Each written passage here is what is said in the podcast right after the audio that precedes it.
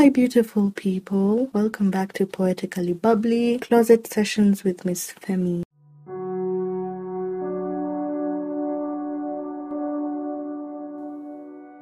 I want to talk about something very random. Something that I've realized a lot of times, you know, we take for granted. However, you want to look at it, however, you want to think about it. All in all, it's something that we do take for granted. Everyone, even when you are the happiest, the most positive, you still take it for granted. Anyway, what is the importance of not burying your head in the ground? When I say burying your head in the ground, it could be with work, with pleasing people, with your problems, your issues, your mental health, whatever it is that you fixate yourself on too much. Like sometimes you you you're so inebriated in your drunken stupor of life that you forget that there's so much more than what's on the ground. That's metaphorically speaking. There's so much more air for you to breathe. There's so much more beauty for you to see. There's just so much more for you to hear, for you to do, for you to, you know, everything. There's always so much more abundance, right? And if you're stuck looking for the worm in the ground, in as much as the early bird catches the worm, you get fixated on finding your purpose, you get fixated on finding your spark, you get fixated on doing what you're supposed to do, not doing what makes you happy, or realizing that you already did find your spark and your purpose, and that the universe itself is guiding you on the path that you need to be on, you know? We're stuck comparing ourselves to other people. We're stuck in competition with people who are not even competing with us, but we're just there, we are competing. For whatever reason, we are just there, we're telling ourselves, no, I have to be better than this person. I have to do better than this person. I have to prove myself to this person. Why are you not proving yourself to yourself, you know? I'm not saying become extremely cocky about yourself and everything, but a little self love goes a long way. Always. The things that you tell yourself will always have an impact on your reactions to things. And apart from your reactions, the way you'll perceive the world and perceive everything around you.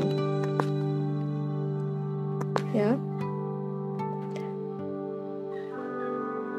So I was just here taking a stroll today. Uh, I was just here taking a stroll today actually in the farm and I couldn't help but notice the things that I've never noticed in that farm before. I noticed the birds chirp in a specific way when they're happy, or when they're trying to communicate, or they're trying to do whatever it is that they're trying to do. They do it so effortlessly, and you can hear them chirping. Today I happened to see a squirrel actually. And it was so cute. I just kept looking at it. I couldn't help myself but stare at it. And I'm like, if I was so fixated on the things I was actually planting or the things that I was actually tending to, in the farm, I would have totally missed out on the things above. You know, the things that are extraordinary to me, things that I've not seen before. And that fascinated me. And of late, I've been having a weird fixation, and uh, I would call it a beautiful fixation with sunflowers and carnations. Okay, carnations have red carnations have always been my favorite flower, as uh, as well as daffodils. But my fixation with sunflowers and and the mixture of sunflower and roses, red roses, and carnations. I don't know, it just brings me so much joy. So much joy. Maybe because sunflowers, you know, grow towards the sun. And it's just beautiful to watch them bloom. It's just amazing. I just love it. I, d- I can't even explain it, you know?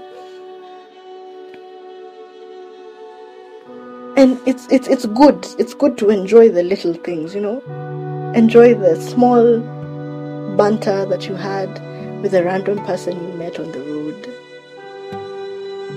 They they give you perspective to life. You know not everyone wants a, a complex life. Some people just want very simple things. I personally am one of those people. I just want simple things. I just want to hear laughter. I want to talk about anything and everything without feeling like you know we are going to head for the for the world war or something. I like to watch the the skies how the clouds move you know. What is happening in the sky for for them to be moving how sometimes the clouds look like animals or like they're telling stories. That is what i enjoy to do and that is why I'm always looking up. I'm always looking up to search for inspiration, search for for the beauty in the little things that I often don't get to see. But if I was to stay closed up in the house, cooped up, watching Netflix or doing whatever it is, even my body would not agree. My body agrees with things that make me happy. I would encourage everyone to just, you know, get in the program with being happy with the little things that are presented to them, the things that you take for granted, right? And then also, where did we get this culture of overworking ourselves? In as much as it's good to work, I'm not saying don't work. Work, but also give yourself a break. Rest. Your body will thank you. Do a cleanse. Wash your feet. Soak them in some rosemary. Your body will forever thank you. Okay? Enjoy the simple pleasures of life, and that is what I keep saying. Enjoy the simple pleasures because the simple pleasures are always the best. They're the ones that bring you the most joy because you'll be walking around. For example, what I do, I walk around sometimes in the house, and I just remember some some really stupid little thing that made me overjoyed or made me really smile, and it makes me so happy. I start to laugh again, and. It makes me so happy. I can't even explain how happy I get. It makes me so happy.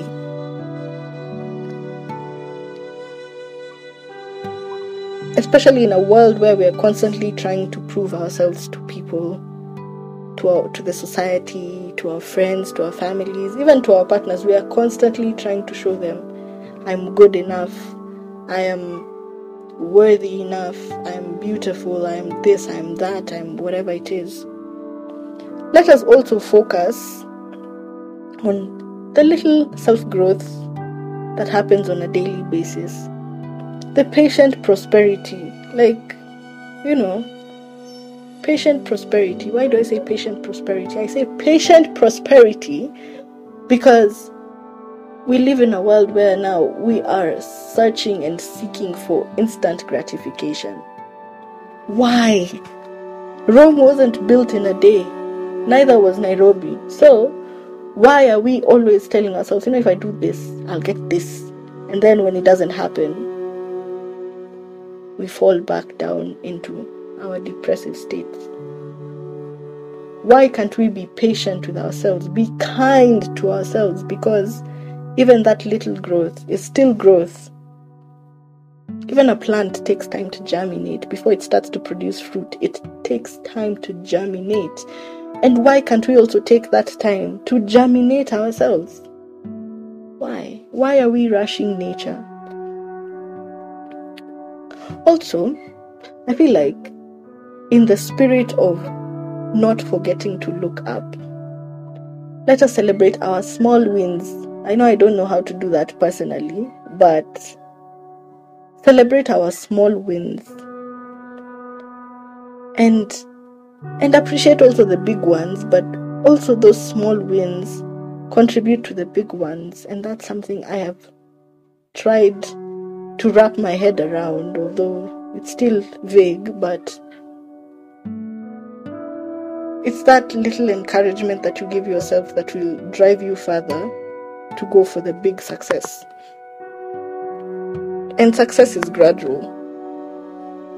It's gradual. Like, it takes time.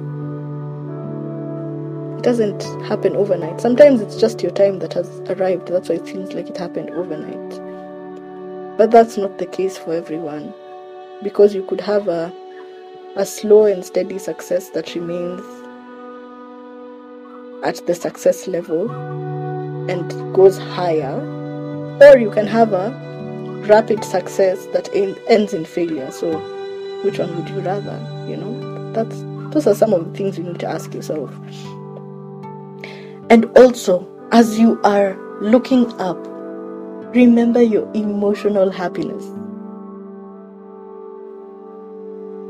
Strive for that emotional happiness, contentment with yourself, you know, and contentment with whatever joy and little pleasures that the other people are bringing into your life, as well as remember that your mental health is still health. Like you need to remember that in as much as you're depressed, yeah, in as much as you you're going through something, the storm will pass. The storm always runs out of rain. And that's a very powerful quote. The storm always runs out of rain. Always. So that's something to remember. And I'm not saying, oh, you know, you can clear the depression by yourself or whatever. Sometimes you can. Sometimes it's just the circumstance that you are in and you can't help it. But acknowledge that it is there and actively and slowly work towards towards doing something about it.